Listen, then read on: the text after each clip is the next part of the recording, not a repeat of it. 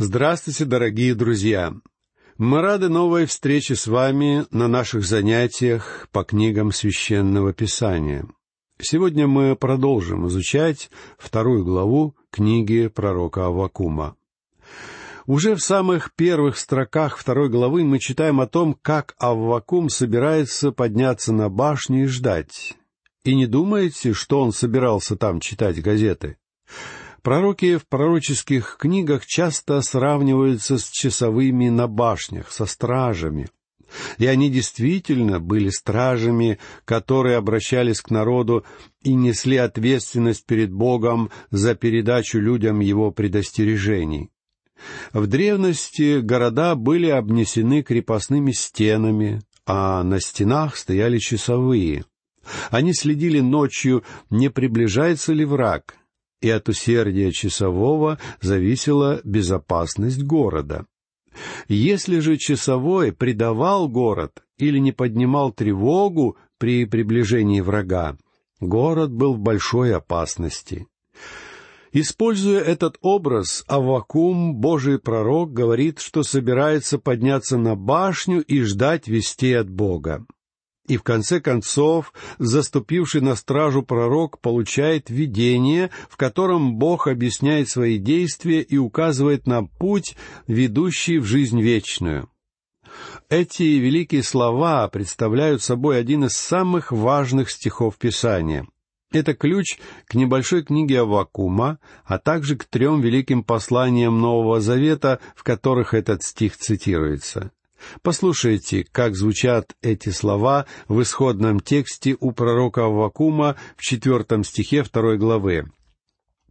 «Вот душа надменная не успокоится, а праведный своею верою жив будет». В ходе истории было совершено великое множество попыток принизить значение этого потрясающего стиха. Некоторые пытались истолковать веру как верность или праведное отношение и утверждали, что мы будем живы благодаря Божьей верности по отношению к нам. Но в этом стихе говорится совсем о другом. Здесь представлены два пути, лежащие перед человечеством, и упоминаются две группы людей. Первая из них — надменные души, а вторая — праведники, живущие верой. Иначе говоря, эти группы можно было бы назвать заблудшими и спасенными, верующими в Бога и неверящими в Него. Вы можете также назвать их святыми и грешниками. Это тоже достаточно ясное противопоставление. А праведный своей верою жив будет, пишет Аввакум. Это относится к группе людей, которые движутся вдоль реки жизни по направлению к Божьему городу, к полноте знания о Боге. И однажды они узнают Бога так же полно, как Он знает их сейчас. После момента спасения и до вхождения в Божье Царство спасенные живут верой. И хотя сейчас у нас нет ответов на многие вопросы, мы получим эти ответы, когда войдем в присутствие Бога. Так что же мы должны делать и во что верить? Мы должны принять Христа как своего Спасителя. Мы должны верить в Него и жить этой верой, а не законом. Поэтому меня искренне беспокоит то огромное количество проповедников, которые сегодня пытаются вернуть верующих на путь соблюдения десяти заповедей или какой-нибудь другой системы законов, которую они сами выдумали. Эти проповедники придумывают собственные правила поведения для семьи, правила для мужа, правила для жены и правила для детей — но, друзья мои, если вы спасены верой в Господа Иисуса Христа, то вам надо любить Его, и любовь к Нему решит все ваши проблемы. Любовь к Нему поможет вам жить в Духе, а живя в Духе, вы сможете исполняться Духом, и тогда сердце ваше будет полно радости. Вы станете лучше исполнять свои обязанности в семье. Вы станете лучше как работник или работодатель. Вы станете лучшим человеком, если будете жить в вере. а однажды настанет время, когда вы попадете в присутствие Христа и будете с Ним в вечности. Аввакум был верующим человеком. Он сказал, «Я пойду на свою башню и буду ждать Божьего ответа. Я верю тому, у кого есть ответы», как записано в послании к евреям, глава 11, стих 6. «Без веры угодить Богу невозможно, ибо надобно, чтобы приходящий к Богу веровал, что Он есть, и ищущим Его воздает. Праведный верою жив будет». Друзья мои, сегодня Бог зовет вас к себе, и прийти к Нему вы можете только через веру. Праведный воскресает в вере, живет верой и движется вечной верой. Не благодаря собственным способностям, но благодаря способностям и силе Бога, в которого верит. Как же насчет другой категории людей, о которых говорится душа надменная не успокоится. Таково состояние гордых людей. Они либо пытаются сами добиться своего спасения, либо просто живут сегодняшним днем, руководствуясь принципом «ешь, пей, веселись, потому что завтра умрешь». У них нет настоящей цели в жизни. Душа надменная не успокоится. Такой человек не прав. Он пошел по неверному пути. В четырнадцатой главе книги притчи, стих двенадцатый сказано, «Есть пути, которые кажутся человеку прямыми, но конец их — путь к смерти». И я уверен, что сегодня по этому пути идут многие надменные души. Их распирает от гордости. Они идут по своему пути и срывают цветочки, но рано или поздно они достигнут реки забвения и моря погибели, и это будет конец. А если говорить конкретно про тех людей, которых имеет в виду Аввакум, то в первую очередь это вавилоняне, которые завоюют Иудею.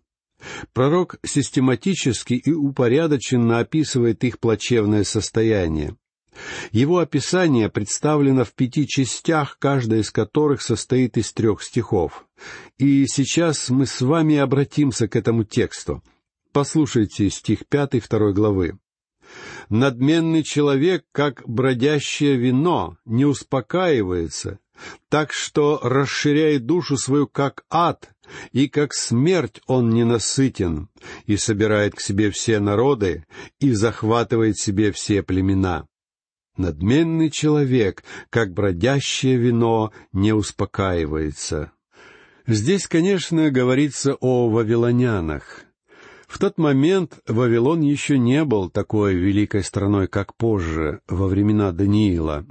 Первое обвинение против вавилонян связано с их гордостью и с тем, что они беспокойны, как бродящее вино. Им не сидится дома. Они жаждут завоевывать другие страны. Они собирают к себе все народы и захватывают себе все племена. Собственная агрессивность не давала им покоя. Они никогда не удовлетворялись достигнутым, но нападали на все новые и новые народы, захватывая добычу и пленных. Вавилон стал величайшей державой мира, и вавилоняне хотели править миром. Многие великие народы жаждали мирового господства. Боюсь, что после Второй мировой войны у Соединенных Штатов тоже возникало такое желание. Америка стала совать нос в дела других стран, хотя они никак нас не касались. Такова слабость всех великих народов, и такова была слабость Вавилона. Он возгордился и посчитал, что может править миром.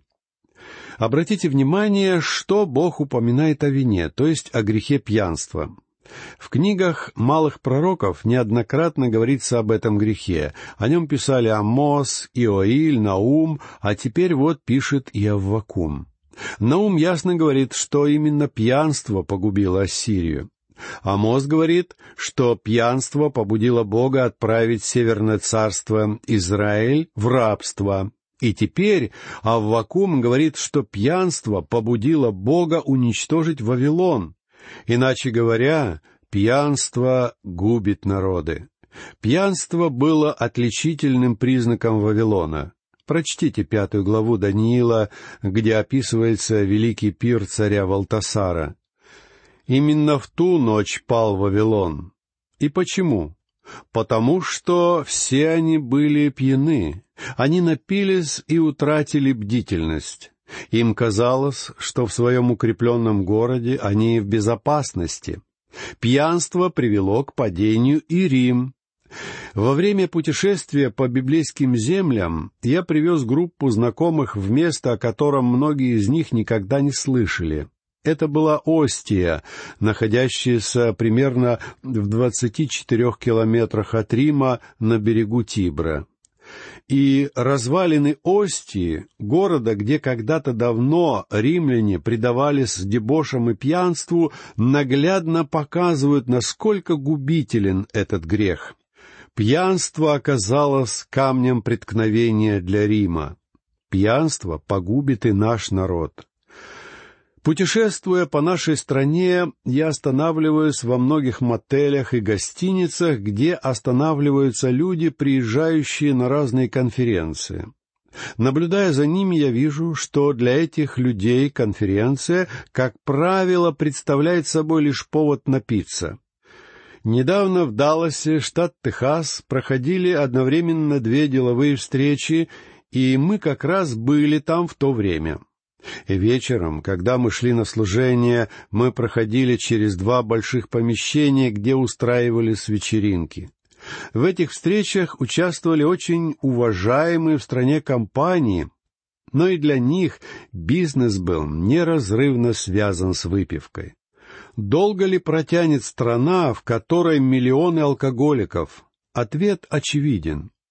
А здесь, в маленькой книге Аввакума, Бог говорит, что пьянство ведет к гордости и делает вашу душу похожей на ад или шиол, ведь вы готовы поглотить все подряд и никогда не будете испытывать насыщение. В книге притчи, глава 30, стихи 15 и 16, об этом говорится так. «У ненасытимости две дочери. Давай, давай, вот три ненасытимых и четыре, которые не скажут «довольно». Преисподняя и утроба бесплодная. Преисподняя — это Шиол или ад, и она упоминается первой.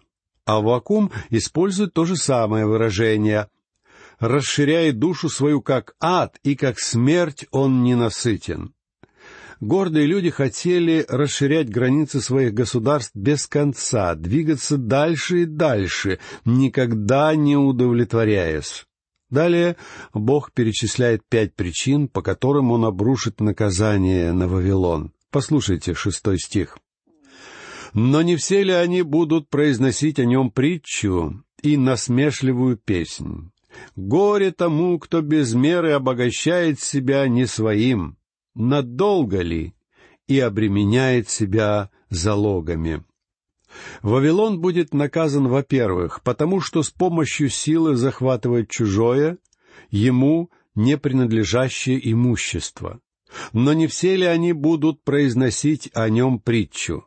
Все они — это, вероятно, народы, ставшие жертвами нападения вавилонян.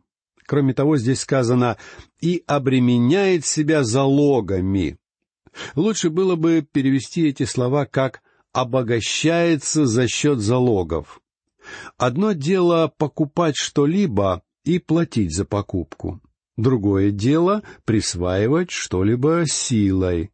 Бог покарает вавилонский народ, потому что эти люди жадные, и они берут то, что им не принадлежит. Как видим, Бог знает, и Он хочет, чтобы люди зарабатывали себе на жизнь в поте лица. И, друзья мои, если вы не зарабатываете себе на жизнь честным трудом, значит, за вас это делает кто-то другой. Вавилоняне хотели, чтобы кто-то другой работал за них, а они, чтобы отнимали все силой. Вот первая причина, по которой Бог будет судить Вавилон. И Он справедлив в этом решении. Теперь послушайте седьмой стих второй главы Аввакума. Не восстанут ли внезапно те, которые будут терзать тебя, и не поднимутся ли против тебя грабители, и ты достанешься им на расхищение? Не поднимутся ли против тебя грабители? Здесь мы снова встречаемся с принципом «что человек посеет, то и пожнет». Бог говорит, вы отнимаете имущество у кого-то, значит, потом кто-то отнимет его у вас. В самом деле, когда Мидия и Персия стали Великой империей, они захватили Вавилон. Ночью они перегородили течение реки Ефрат, которая текла через город Вавилон, и отвели воду в другие каналы. В результате русло реки было осушено, и поэтому сухому руслу враги проникли в город. Таким образом, Гобри, медийский генерал, неожиданно захватил Вавилон. Послушайте далее стихи с восьмого по одиннадцатый. «Так как ты ограбил многие народы, то и тебя ограбят все остальные народы за пролитие крови человеческой, за разорение страны, города и всех живущих в нем. Горе тому, кто жаждет неправедных приобретений для дома своего, чтобы устроить гнездо свое на высоте и тем обезопасить себя от руки несчастья. Бесславие измыслил ты для твоего дома, истребляя многие народы, и согрешил против души твоей. Камни из стен возопьют, и перекладины из дерева будут отвечать им. Человек кровожаден и жаден. И второй причиной, по которой вавилонян ждало наказания, были их зависть и надменность. Зависть, наряду с пьянством, была одним из характерных для Вавилона грехов. Вавилоняне желали того, что им не принадлежало, а Бог говорит, что мы не должны желать собственности ближнего, его жены или богатства. Горе тому, кто жаждет неправедных приобретений для дома своего, чтобы устроить гнездо свое на высоте и тем обезопасить себя от руки несчастья. Здесь Вавилон сравнивается с орлом, которому кажется, что его гнездо совершенно неприступно. «Бесславие измыслил ты для твоего дома и согрешил против души твоей». Вавилон навлек на себя Божий суд из-за своей кровожадности и любви к богатствам. Даже камни будут свидетельствовать против жителей Вавилона. Сравните эту ситуацию с ситуацией из жизни Господа Иисуса, когда религиозные вожди пытались заставить народ замолчать, когда люди прославляли Его. А Иисус, как написано в Евангелии от Луки, глава 19, стих 40, ответил им так. «Сказываю вам, что если они умолкнут, камни возопьют».